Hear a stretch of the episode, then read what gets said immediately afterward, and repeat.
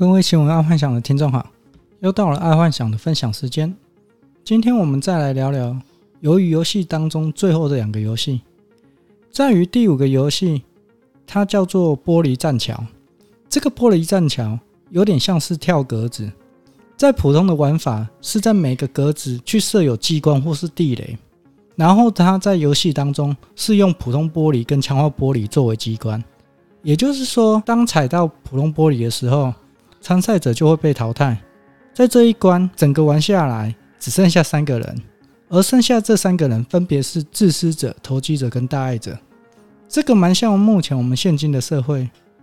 在目前现今这个社会，不管是公司或个人也好，大都是这三类型占据了大部分的主要位置。所以，听众也可以问问自己的内心，自己是属于这三类的哪一项？但说实在话，通常在一个公司或集团里面，大爱者能占据要角的话，基本上他的能力都是非常强大的。如果以跟自私跟投机者来比的话，因为大爱者他们通常会属于在竞争当中是属于退让的角色。今天他可以站在竞争的角色，那就代表他的内心一定是无比的强大，他才可以站在一个位居要角的角色。再来是。进行到最后一个游戏，也就是所谓的这个游戏的题目“鱿鱼游戏”，也就是这部戏剧的主题。这个游戏因为是韩国小朋友常玩的游戏，爱幻想没有玩过，对爱幻想来说有点陌生。这个游戏感觉上有点像鬼抓人，嗯，像红绿灯之类的。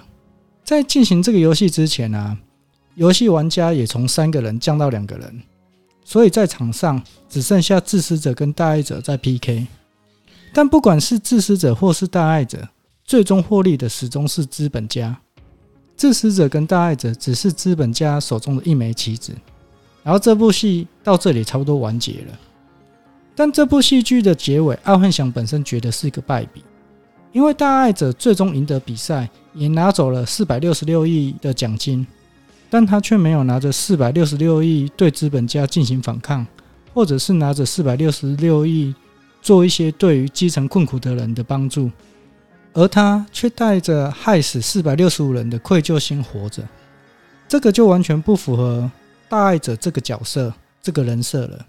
因为主角是属于生活在基层困苦的人，本身很知道基层的痛苦，但他却在赢得奖金之后，应该利用这笔奖金创立公司，然后要么去击败资本家这个游戏，不然就是开立社会企业，帮助一些底层的人。而且，假设他摇身一变变成资本家之后，就可以在鱿鱼游戏的续集当中顶着企业家的角色去参加游戏，甚至在第二部当中，甚至在游戏中去打败资本家。这样的续集应该会更有看头才对。这个是爱幻想对这部戏剧的结尾有点觉得有点小小遗憾。今天就跟各位分享影集感想到这，记得帮爱幻想按赞加分享哦。好，晚安，拜拜。